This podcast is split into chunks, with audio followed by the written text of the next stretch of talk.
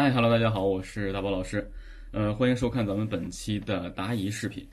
首先，我们现在呢，先说一下，我给大家总结出来的一些问题，啊，我给大家总结出来的一些问题。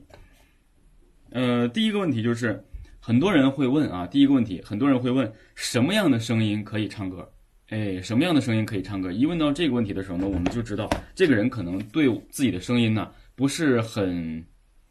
自信啊，不是很自信，所以他会想，我的声音适不适合唱歌啊？之前呢，有很多学员他跟我在上课的时候也聊，说老师啊，我一唱歌，我的朋友就说你这个声音不能唱歌，你这个声音不适合唱歌，怎么怎么样，或者一开口呢，就会让大家感觉哎，真有意思这个人。其实我在这儿想跟大家去呃，就是说抛出一个概念，因为现在呀，不是。这个三十多年前了，不是三四十年前的那个时候，就是呢，声音必须得是清脆嘹亮啊。女生呢就是唯美温柔，要么就是高亢嘹亮；男生呢就是非常的清亮，然后呢长相也特别特别的清秀，这种感觉。可能在以前人家一看啊，这个歌手别说唱歌，一看他长相，我就感觉他唱歌能唱得不错。那现在呢，我们一点点一点点发展到现在，从开始这个崔健唱摇滚开始，一直到后面的有这个阿杜、杨坤。理论上来讲的话，杨坤老师的这个声音在三四十年前是不可能火起来的啊。但是现在我们听哈，他们的声音演唱，对歌曲的诠释，哎，毫无问题，反倒是我们接受了。其实，与其说这个是，嗯，是歌曲或者说我们的这个流行音乐不断的在变革或者在升级，不如是说我们对歌曲的要求没有那么高了，或者说我们听众们、听者们。对这个声音的需求已经慢慢的、慢慢的放开了，并不是说非得是这个声音清亮才好听。那如果从头到尾这四十来年，呃，国内的这个流行声乐的发展，一直我们的歌手的声音都是清清亮亮的，那我说实话，你听谁的都一样，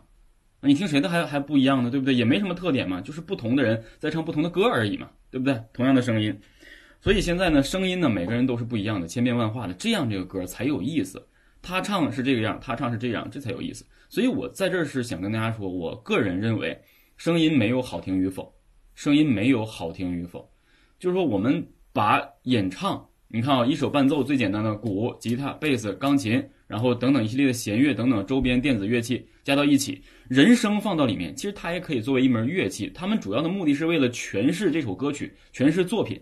如果你声音有特点的话，你的声音会成为特点出现；如果你声音没什么特点的话，其实你就是把自己当做一个旋律性乐器，主旋律的一个乐器，然后加上歌词而已。你以人声的形式叙述了这首歌曲的歌词，就这么简单。无论你的声音好听与否，你唱出感情、音准、节奏什么都没毛病，该有的技术就唱，那是完全没有问题的。所以在这儿，我想跟大家说，声音好听与否，或是什么样的声音适合唱歌，这个概念它是不存在的。只要你想唱，你就可以唱。不用管你是什么声音，只要你有情绪、有感情、有技术啊，一切问题都大问题没有，就可以去进行演唱了。所以希望呢，有这样疑问的或者对自己声音没有自信的人，可以